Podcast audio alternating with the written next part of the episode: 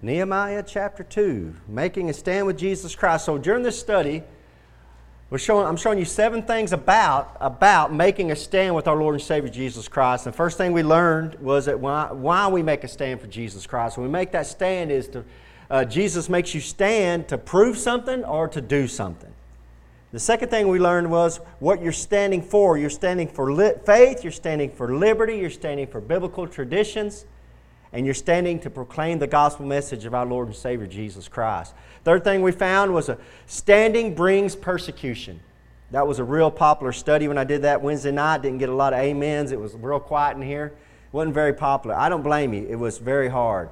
It basically tells you you're going to get persecuted.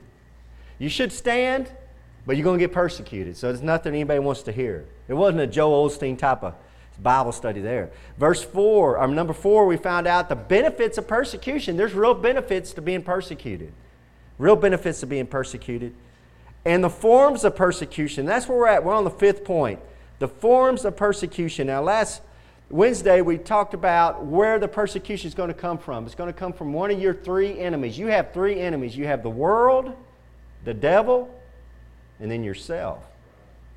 The world would include family, friends, co-workers, the world in general, the media, government, your boss, your workplace. The world includes all of that. And of course the devil, we know him as a being. The devil is a spiritual being that can attack you spiritually, emotionally, and physically.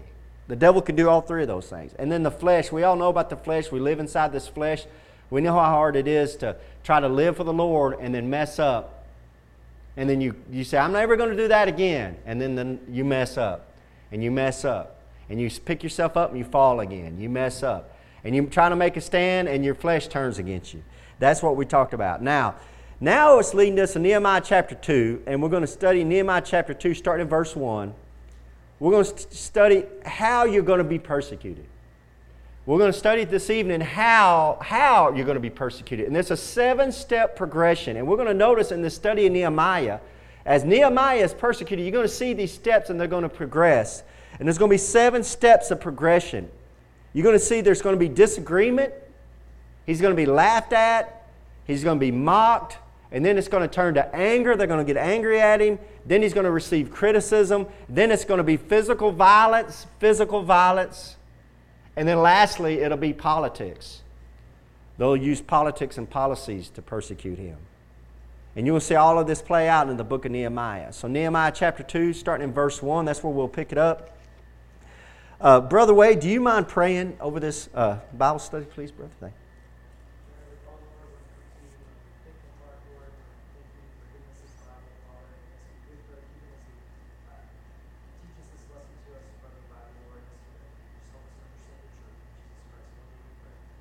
Amen.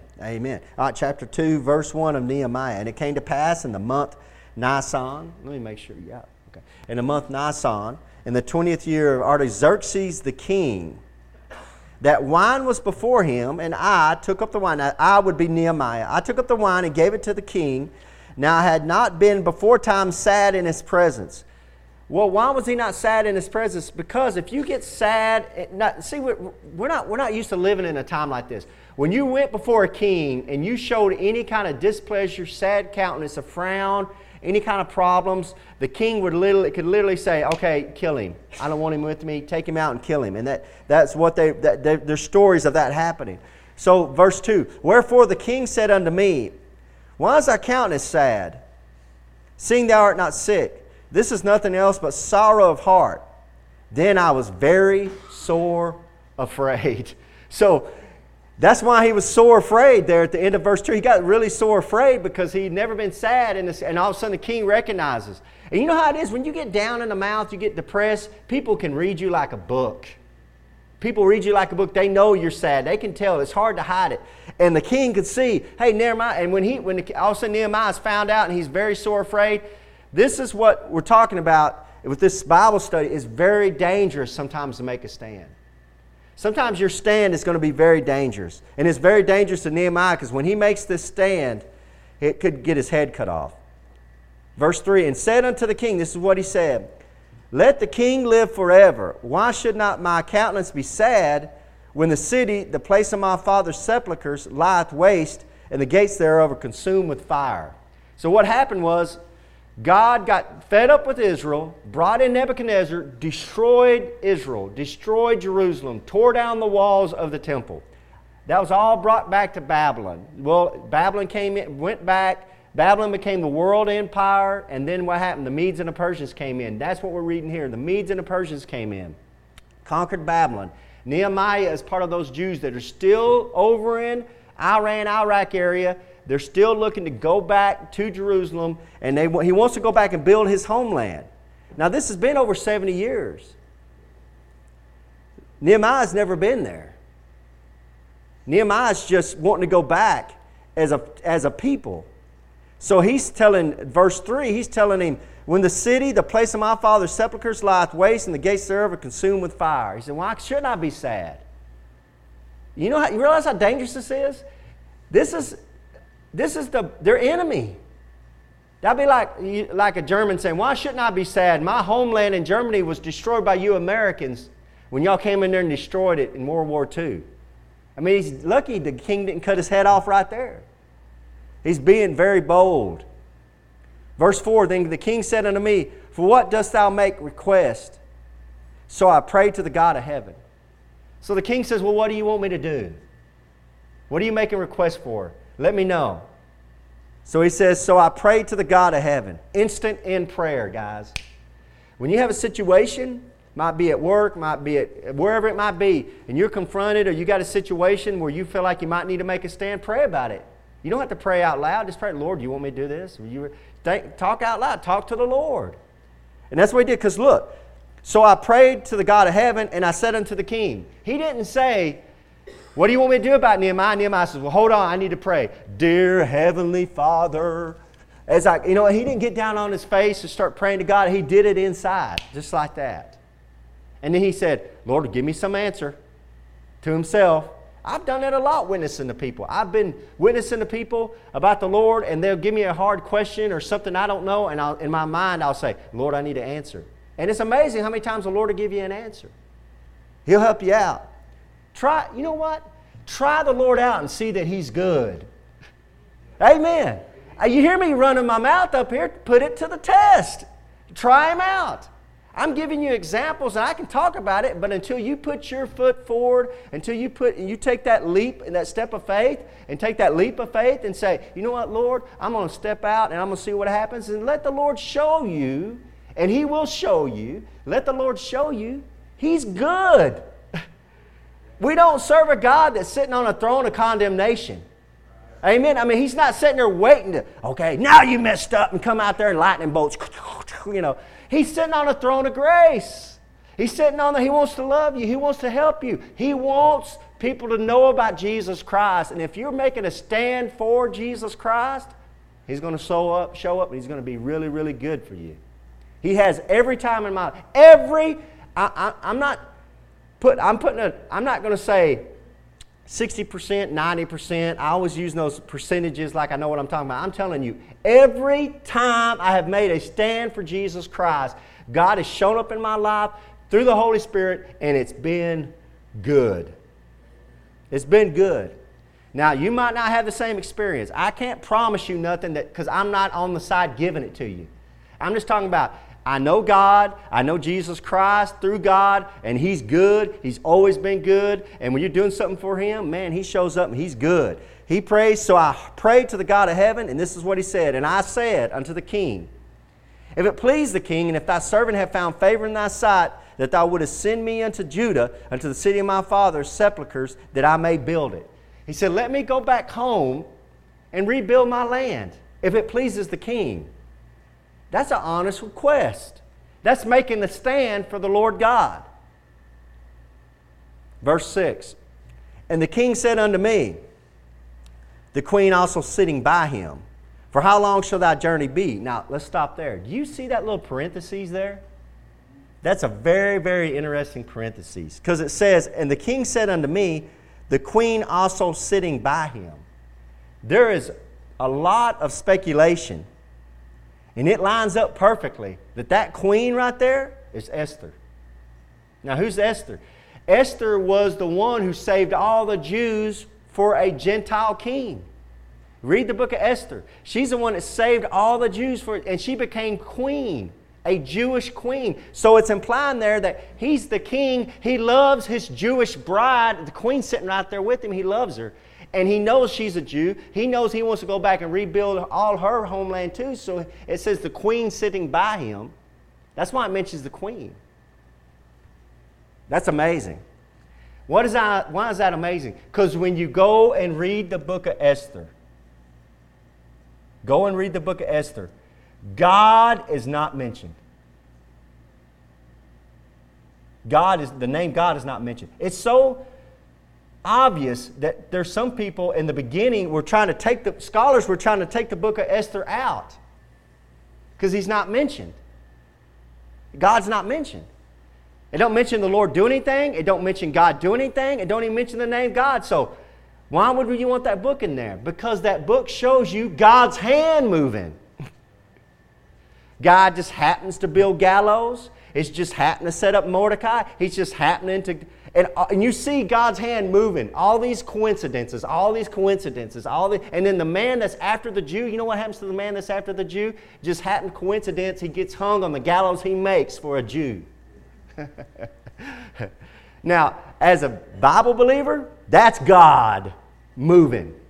And it shows you just because God didn't come down and say, I will now hang him. I will now, thus saith the Lord. You can see in Esther's life and Nehemiah's life, and you're going to see in these lives that God's moving behind the scenes, working on their behalf. Just like he does today for you guys. And it's so easy to say, is God really there? Am I wasting my breath praying to God? He's moving. He moves slow sometimes, but he is moving. Verse 6, for how long shall thy journey be, and when wilt thou return? So it pleased the king to send me, and I set him a time. So the king's okay with it. He said, well, how long are you going to be gone? What are you going to do? Verse 7, moreover, I said unto the king. Now he's really getting brave. You got to ask. All you can be is told no. If it please the king, let letters be given to me to the governors beyond the river, that they may convey me over till I come into Judah. And a letter unto Asaph, the keeper of the king's forest, that he may give me timber to make beams for the gates of the palace which appertain to the house, and for all the wall of the city, and for the house that I shall enter into. And the king granted me according to the good hand of my God upon me. Amen. He says, the king granted it for the good hand of my God upon me. You see why Nehemiah is showing you why you don't want to mess with a Jew? Here's a Jew. He's been about to have his head cut off. Why are you sad? What's wrong with you? He said, wow, what do you think? What do you expect me? I can't go back to my homeland. It's all laying there. It's all burned down. So the king's like, well, my wife is a Jew. Well, what do you want to do? Well, I want to go back and rebuild it. Well, how long are you going to be gone? Well, I don't know. Okay, go ahead. So what does a Jew do? Well, here's what we would do. What would I do? I would leave the king's presence, glory to God, and I would run out. I'd get all my Baptist friends and say, okay, we got to get a committee together. We got to raise money. We got to get some walls. We got to get some timber. Let's go out there. Let's go sit in front of Walmart and, sell candles. That's how a Gentile thinks. You know what that Jew does? You know what, King? It'd be all right if you'd give me some timber. To the king. He just says, hey, it'd be all right if you'd write a letter, and then we can get that out of the king's forest. We can get all that lumber, and then we can build my city over there. Don't mess with those Jews, man. That's why they run everything. The banks, everything. They run everything. And that's what he does. And he said he granted it to me. The king, end of verse 8, the good, and according to the good hand of my God upon me. Brothers and sisters, when you're a born-again believer in Jesus Christ, you got the good hand of God upon you. John chapter 10, Jesus Christ said, they're in my hand, and nobody can get them out of my hand. Nobody. They're in my hand. You're in the good hand of God when you're in Jesus Christ. This is the kind of stuff God will do for you. At your workplace, in your your family, wherever you're making a stand for Jesus Christ, God will show up and God will do something for you. And it's exciting. It's one of the benefits of being persecuted. You get a lot of joy. Okay, so Nehemiah makes a stand, a bold stand. Here's verse 9. This is our first one.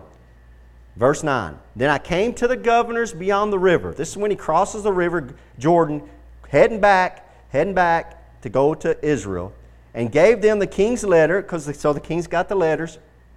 He gives to Nehemiah. Now the king had sent captains of the army and horsemen with me. So not only does Nehemiah go, he's got the king's entourage riding with him on horses, okay? It's a big deal.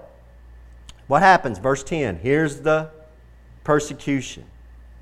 When Sanballat the Horonite and Tobiah the servant, the Ammonite, heard of it, it grieved them exceedingly that there was come a man to seek the welfare of the children of Israel. So I came to Jerusalem and was there 3 days. So he mentions there in verse 10 what we're talking about.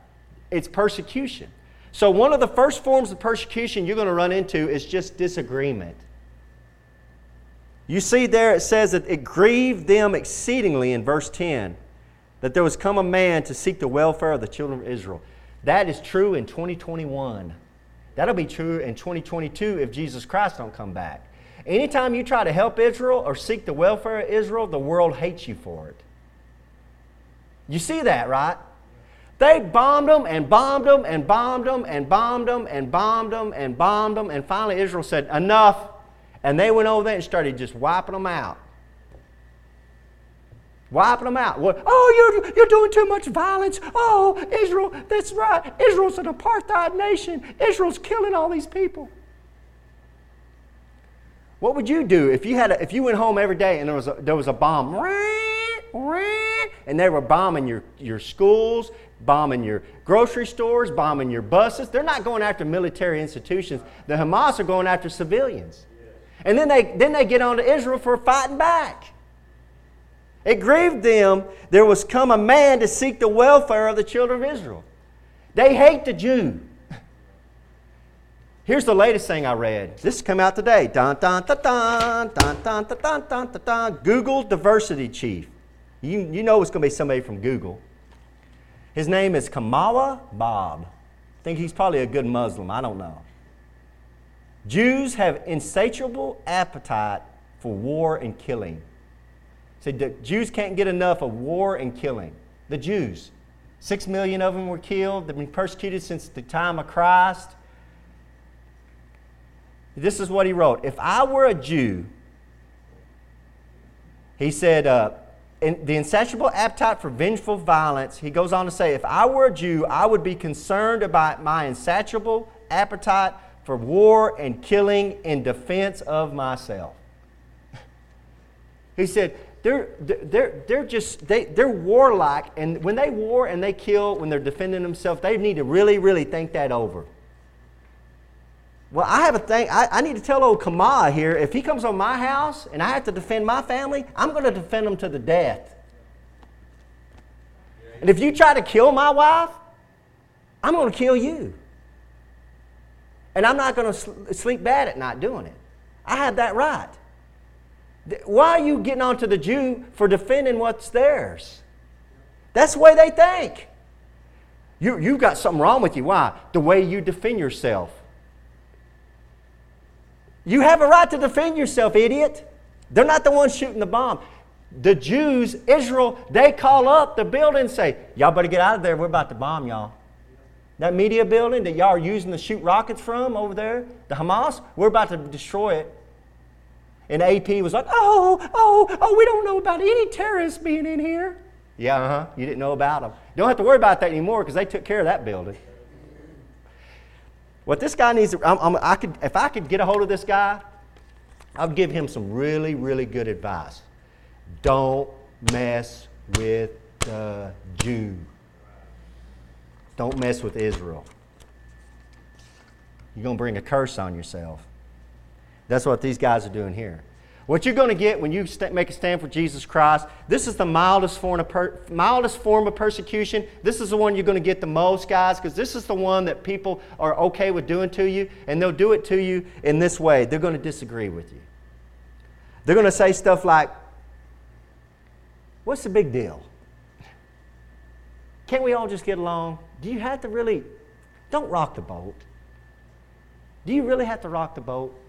They're gonna disagree with you. Say, well, I don't know if the Bible really says that. Are you sure that's what the Bible says? Are you sure? I don't know. Jesus Christ wouldn't act that way. I've had people say that to me. I don't think Jesus Christ would act that way. You don't know the Jesus Christ out of the Bible. My favorite one is Brother Eubanks. You ever read his book? He's got that book, 13 Minutes on the Vatican, and the back of that book, he's got all these stories of him street preaching. And one of them is, he's out street preaching, and these Mormons come by. And he's out there street preaching, and one of them says, you know, Jesus Christ wouldn't act this way. He goes, you're of your father the devil, and his deeds you'll do. He was a murderer from the beginning. He starts quoting that verse. And then one of those Mormon boys turned to him and said, see, Jesus wouldn't talk like that.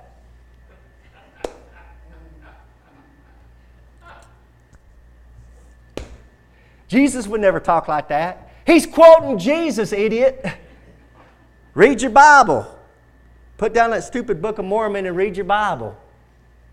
He's quoting Jesus. Disagreement. Do you really want to make a stand? Are you sure you want to?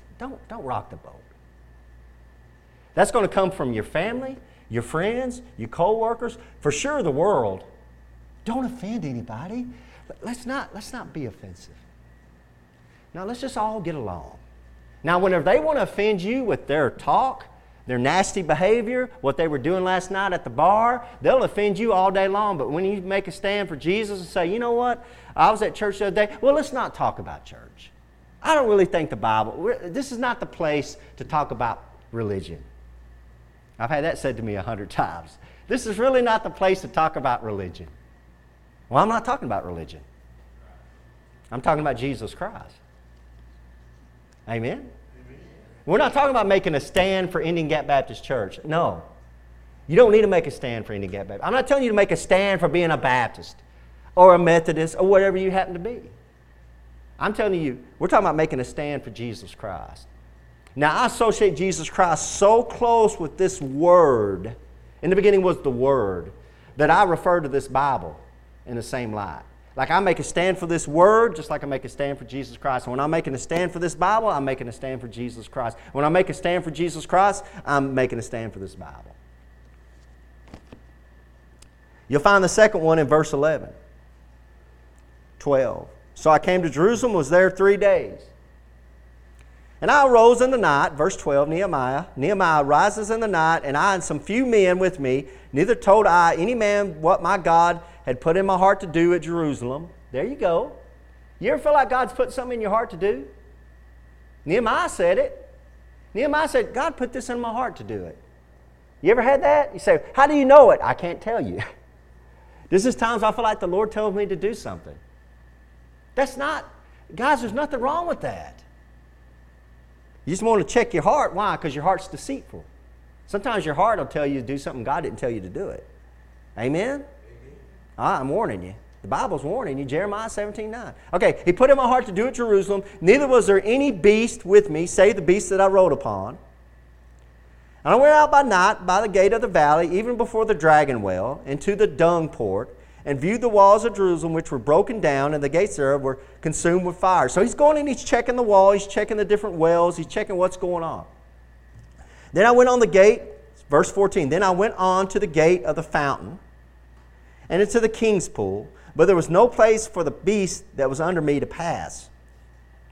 Then went I up in the night by the brook and viewed the wall, and turned back and entered by the gate of the valley, and so returned. And the rulers knew not whither I went or what I did, neither had I as yet told it to the Jews, nor to the priests, nor to the nobles, nor to the rulers, nor to the rest that did the work. So he's got there, he's got his orders from the king, he's got the ability to do it, but what he's doing is he's going out, he's kind of making an inspection. He goes out and inspects it at night. He don't want anybody to know what he's doing. He's going out, he's checking things out. He's like, okay, this is tore down, what's it going to take for us to get this going? Verse 17, then said I unto them, ye see the distress that we are in, how Jerusalem lieth waste, and the gates thereof are burned with fire. Come, and let us build up the wall of Jerusalem, that we be no more a reproach. Then I told them of the hand of my God, which was good upon me. He said, man, God's been behind me. You'll hear missionaries say that. Missionaries will say, I feel like God's in my deputation. God's moving me to go over to Brazil. God's moved me. And they'll tell us stories of things that have happened in their deputation, trying to explain to you and give you an idea. I feel like God's behind me. God's giving me this call. So you don't think they're just some crazy nut just doing whatever they want to do. They say, I feel like the good hand of God is upon me. That's what he's saying. And he said, then I told them, verse 18, I told them of the hand of my God was good upon me, as also the king's words that he had spoken unto me. And they said, let us rise up and build. So they strengthened their hands for this good work. So they heard everything Nehemiah said, and they're like, all right, let's build this, let's do it. So he's getting some people. And there's no doubt in my mind God's laying it on their heart like he laid it on Nehemiah's heart. I believe that. Verse 19, though, here we go. But Sanballat, the Horonite, and Tobiah the servant, the Ammonite, and Geshem the Arabian. Oh, ho, ho, ho. The Arabian. You can point that straight to 2021, huh? The Arabian, he's a descendant of, well, Ishmael. And Geshem the Arabian heard it. They laughed us to scorn and despised us and said, what is this thing you do? Will you rebel against the king? So the second disagreement you're going to have, second persecution you're going to have, first was disagreement, second one's going to be laughing. When you're getting persecuted for making a stand for Jesus Christ, you're going to get laughed at. They laughed us to scorn and despised us and said, what is this thing that you do? Will you rebel against the king? What are you doing? What do you think you're doing? They're going to laugh at you. When you're making a stand, they're going to call you silly. Man, don't be one of them silly religious nuts. Don't be one of them Bible. What are you doing, man? I know you. We used to go out drinking all the time. I know you, man. You're one of the good old boys. What are you doing? They're going to laugh at you. And they're going to look at you guys, and this is the hardest thing you're going to do. They're going to look at your views on the Bible, your views about Jesus Christ, your beliefs, your faith in the Bible, your faith in what Jesus Christ has done for you and what he's going to do for you up in heaven, and they're going to laugh at you. You're going to have people laugh at you, to your face. And that's real persecution. Because it's going to be tempting to just say, okay, I'm not going to say nothing about that anymore. I don't want to be laughed at. Nobody wants to be laughed at, amen? Nobody wants to be made fun of. That's really a form of bullying, but they don't look at it like that, right? They don't look at it as bullying. But it really is. They're trying to bully you out of making your stand. They're trying to laugh that you'll not make a stand. That's what they're doing. They're trying to shame you. Look at Nehemiah chapter 4, verse 1. Nehemiah chapter 4, verse 1. So you're going to have disagreements. They're going to disagree with you. They're going to start laughing at you. And this leads to the third point, which is mocking. If you want to read this story, go home and read this story, but we're going to skip ahead so you can see more of the persecution that Nehemiah deals with. Verse 1, chapter 4, verse 1. But it came to pass that when Sanballat heard that we builded the wall, he was wroth and took great indignation and mocked the Jews. He mocked them. By verse 2, and he spake before his brethren and the army of Samaria and said, what do these feeble Jews? Will they fortify themselves? Will they sacrifice? Will they make an end in a day? Will they revive the stones out of the heaps of the rubbish which are burned? He's mocking them. Look at what they're doing. Look at the immediate Jews. Look what they're doing. How are they going to do that? They can't do that. That's the third form of persecution you're going to get is mocking. It's the laughing at you. Don't be silly, man. I know you. It's going to turn into mocking. Now, mocking is not laughing. Mocking is really the proper definition of mocking is ridicule. They're going to ridicule you. I have it written down as it's to show contempt for you, to shame you. To shame you and to show contempt is why you ridicule. You ridicule somebody, you mock somebody to show your contempt for them, and you want to shame them in front of everybody. Notice it says there, he spake, verse 2, he spake before his brethren. Your friend might laugh at you behind closed doors when it's you and him sitting across the table or wherever you're at. Your friend that's persecuting you or coworker or family, whatever, they might laugh at you, say, come on, man, just calm down. Why do you act like this?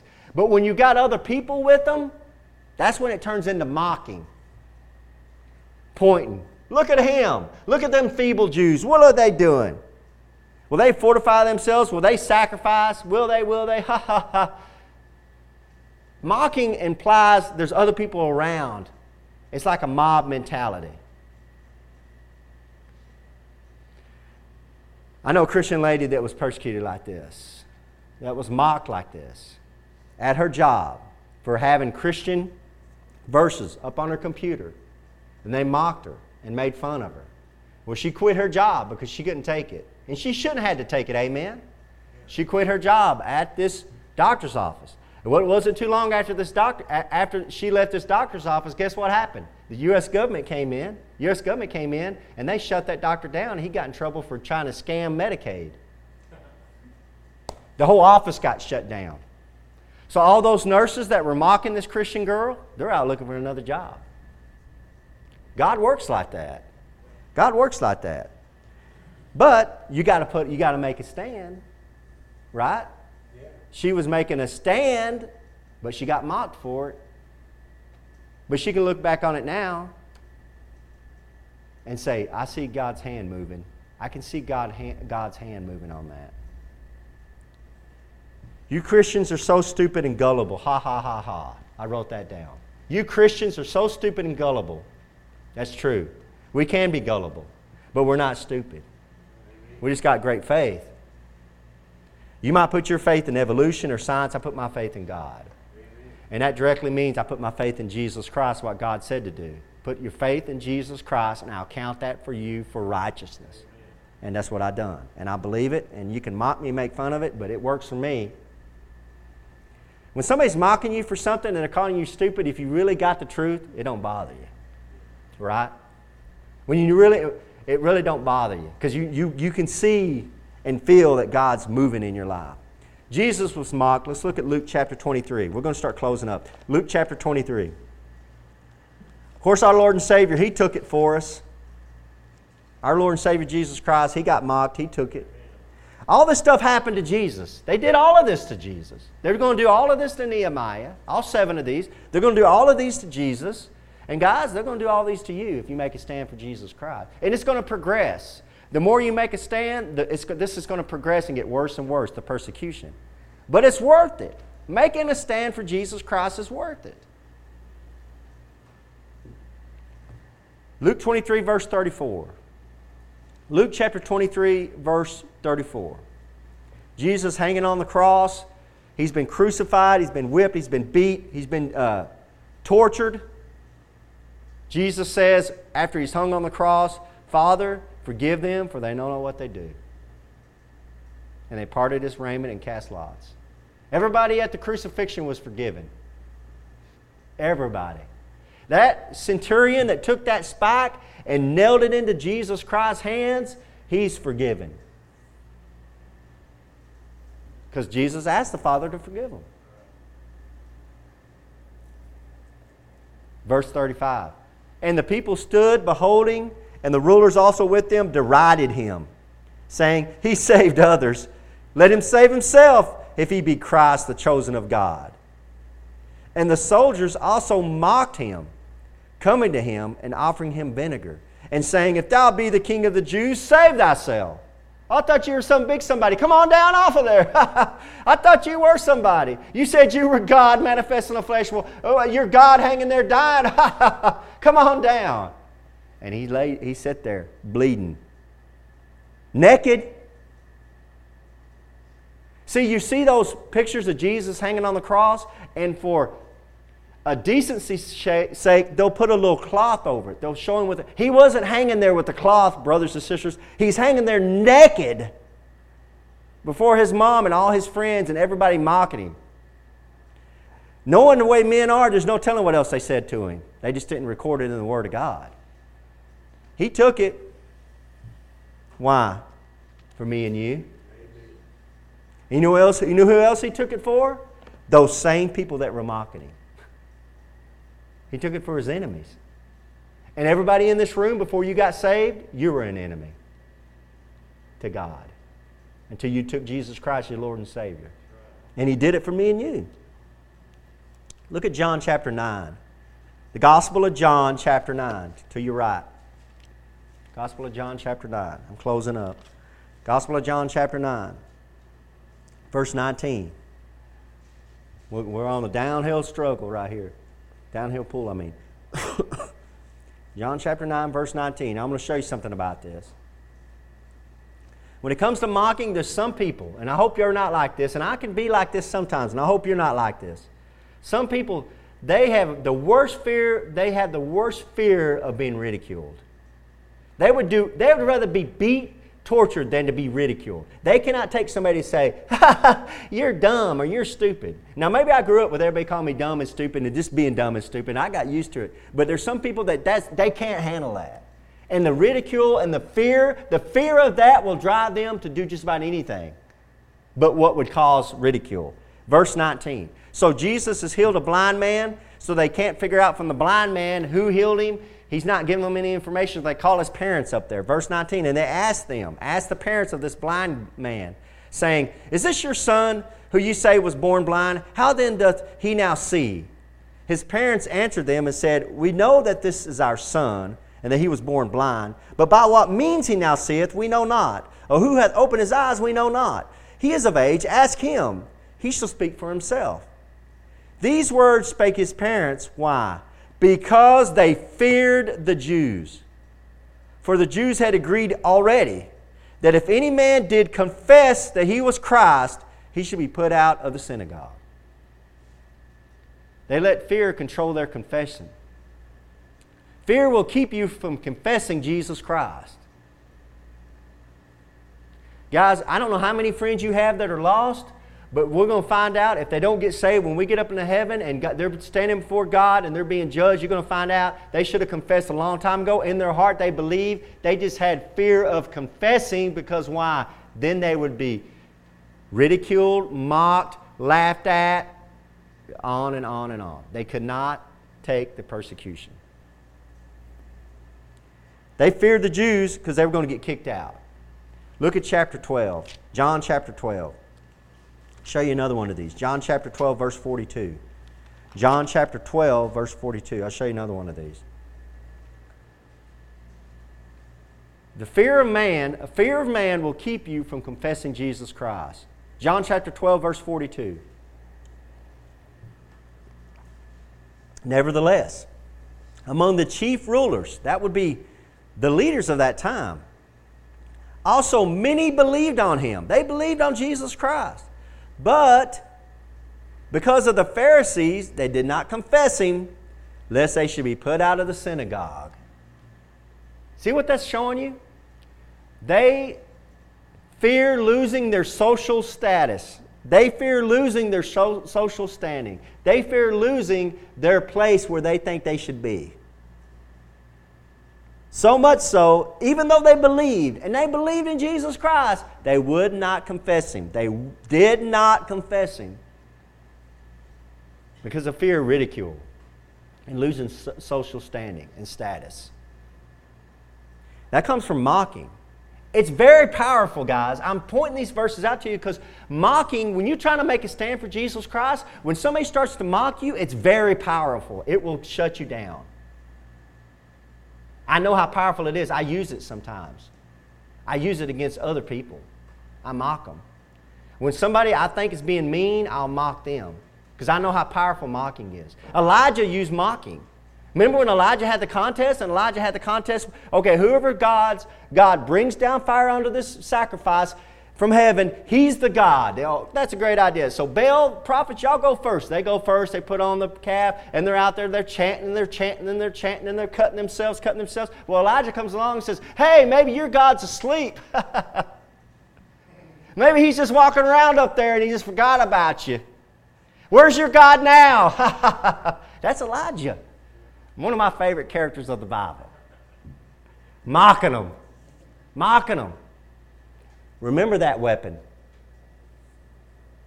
When they laugh at you, laugh at them. I can't believe you believe that Bible. I can't believe you don't. Watch their face. It works. The best defense is good offense. Amen? So whenever they go on the offensive, you go on the offensive.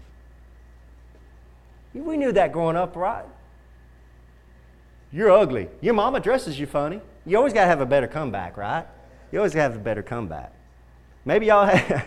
I grew up in a different kind of... around a bunch of different kind of people. Why? Verse 43. Here we go. Verse 43. For they loved the praise of men more than the praise of God. Christian, this is what we're talking about. When you make a stand for God, you make a stand for Jesus Christ, you're saying, I'm trying to praise the Lord. And I'm not worried about the praise of men. You're not going to get the praise of men. They're not all going to run to you and go, man, I was so proud of you when you stood up in the break room and you talked about Jesus Christ. That made me feel so good. I'm so proud of you. Guys, I'm telling you, you're going to get the total opposite. They're going to run to you and say, man, can you just not rock the boat? What are you doing, man? I know you. We used to go out drinking. We smoked a little bit of this together. What are you doing? And then it's going to become mocking. He was in the break room talking about Jesus in front of all your coworkers. Then what are you going to do? You got to make a stand. For they love the praise of men more than the praise of God. Let me give you one more. Matthew chapter 10. One more and we'll go home. Matthew chapter 10. Too good to leave this one out. I've quoted this verse a lot lately, so y'all probably are tired of hearing it, but here it is in the Bible. Matthew chapter 10, verse 27. Matthew 10, 27. I'm going to run through this one, then we'll go home. Matthew 10, 27. What I tell you in darkness, this is, of course, Christ speaking. What I tell you in darkness, that speak ye in light. What you hear in the ear, that preach ye up on the housetops. You whispered in the ear, he says, you go preach that up on the housetops. Don't be afraid. Don't be afraid to confess and to proclaim the gospel of Jesus Christ. Verse 28, you got fear to do it? Fear not them which kill the body, but are not able to kill the soul, but rather fear him which is able to destroy both soul and body in hell. Don't worry about the fear of man. Worry about the fear of God. Have the fear of God. Don't worry about the praise of man. Worry about the praise of God. Are not two sparrows sold for a farthing? And one of them shall not fall on the ground without your Father. But the very hairs of your head are all numbered. Fear you not, therefore, ye are more valuable than many sparrows. Maybe only 20, but many of them. Point is, God's taking care of everything. He's got all the hairs counted on your head. Verse 32, verse 33. The good ones to close on. Whosoever, therefore, shall confess me before men, him will I confess also before my Father which is in heaven. But whosoever shall deny me before men, him will I also deny before my Father which is in heaven. Guys, brothers, I've seen some brothers and sisters, they took it, man. They made a stand for Jesus Christ and they took it. And they got mocked and they got made fun of. But can you imagine the day in heaven? We're all up there and all the singing and praising, and here's this poor saint of God brought up before Jesus Christ and said, you remember that day when they were laughing at you and you said you believed in me? I believe in you. Come on. You're going to get paid back. Amen. Both ways. Verse 33, who shall deny me? Jesus, hey Jesus, I heard all about you. I never knew you. Man, that's some of the scariest verses in the Bible. So many people that are in church use it as a social gathering, use it as a place. Don't care about God, don't care about Jesus Christ. And they've heard about it, and it's just kind of silly to them. And they think that they're gonna live that half-hearted life and not make a confession for Jesus Christ, not believe in Jesus Christ, and they're going to get up there. They think they're going to do all this stuff in the world and not confess Jesus, and then they're going to get up there and say, oh, I know him. And the Bible says, I never knew you. The Bible says Jesus Christ is going to say, I never knew you. Hey, the rich man is never called by his name. Never. And that story of the of Lazarus and the rich man going, the rich man went to hell, Lazarus went to Abraham's bosom. Lazarus, the poor man, was known by Lazarus. The rich man's name is never given. He's burning in hell. It just says the rich man from hell lifted up his eyes in torment. Jesus is telling that story. And it's like Jesus is saying, I don't even know his name. He was a rich man. But the poorest man you know, Jesus Christ says, yeah, oh, Lazarus, I know him. He confessed me before men, and yeah, I know Lazarus. Come on up here. Man, what a day that will be. But you got to make a stand. You got to make a stand. I'm telling you guys, it's worth it. It's worth it. He's worthy of everything we do for him. Lord, I love you. I don't love you enough, Lord, but I do love you in my simple ways, Lord God. And Father, I have a heart for you, Lord, but my flesh, it fights me. It doesn't want to be ridiculed, Lord. It doesn't want to be mocked. It doesn't want to be looked at. It doesn't want to be made fun of, Lord God. It doesn't want to be in a disagreement. It doesn't want to be offensive, Lord. And everything about you, Lord, is offensive to this world. Everything about you, Lord Jesus, is something that they mock and make fun of and laugh at, Lord. But, Father, I pray, Father, through your Holy Spirit, to fill me with your Holy Spirit, Lord, that I'll be able to make those stands I need to make, giving out a gospel tract maybe when it feels uncomfortable, Lord, telling somebody about Jesus Christ, inviting them to church when it feels uncomfortable, Lord. Just talking about you in simple ways, Lord God, all the good you've been to me. Lord, give me the strength to do that and to do it in a proper way, Lord God, that won't be out to embarrass you, Lord, but I would just be simply a good ambassador for you, Lord God, that I would represent you in a great way. And Lord, I pray, Father, for these people that came out tonight, Lord God, I pray you bless them, Lord. I pray thank you for them, Lord. And I pray, Father, you write them in your book of remembrance, Lord. And Father, I pray for traveling mercies for everybody back home. In Jesus Christ's holy name I pray. Amen. Amen. Amen. All right. Hello, friends. This is Pastor Keegan Hall of Indian Gap Baptist Church of Indian Gap, Texas. If you'd like to contact us, you can do it at indiangapbaptist.com.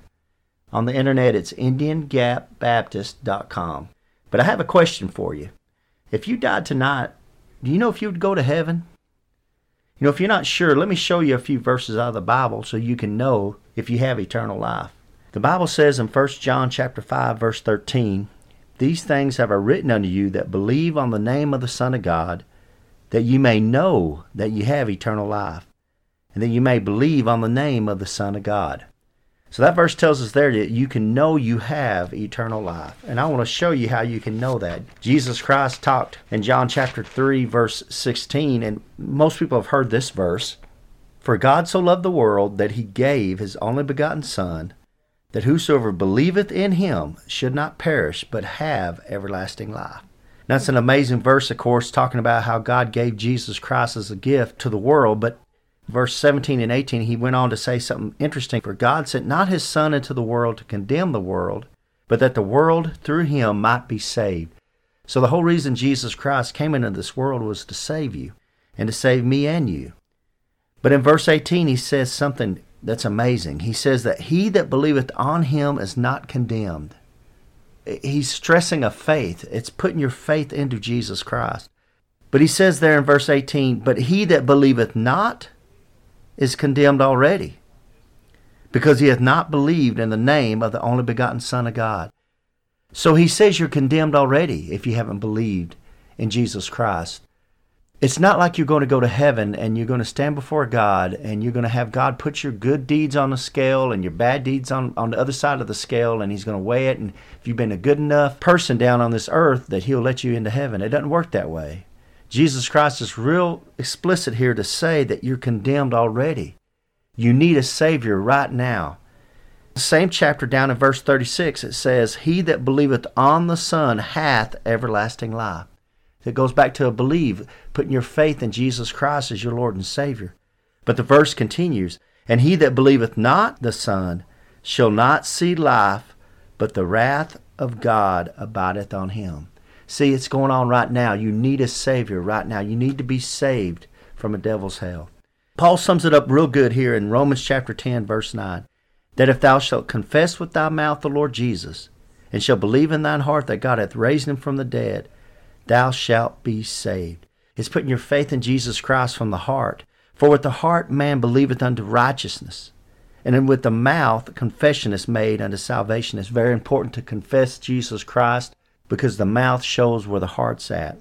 And in verse 13, he sums it up, for whosoever shall call upon the name of the Lord shall be saved. So friends, as simple as just bowing your head and saying a prayer, something like this. Lord, I know I'm a sinner. I know you died on the cross for my sins. I believe you came up from the grave and are alive right now listening to me. I invite you into my heart to save me. Please save me, Lord Jesus. Amen. If you prayed something similar to that, we'd love to hear from you. You can contact us at IndianGapBaptist.com. And God bless you, and until next time. Cast in all your care upon Him.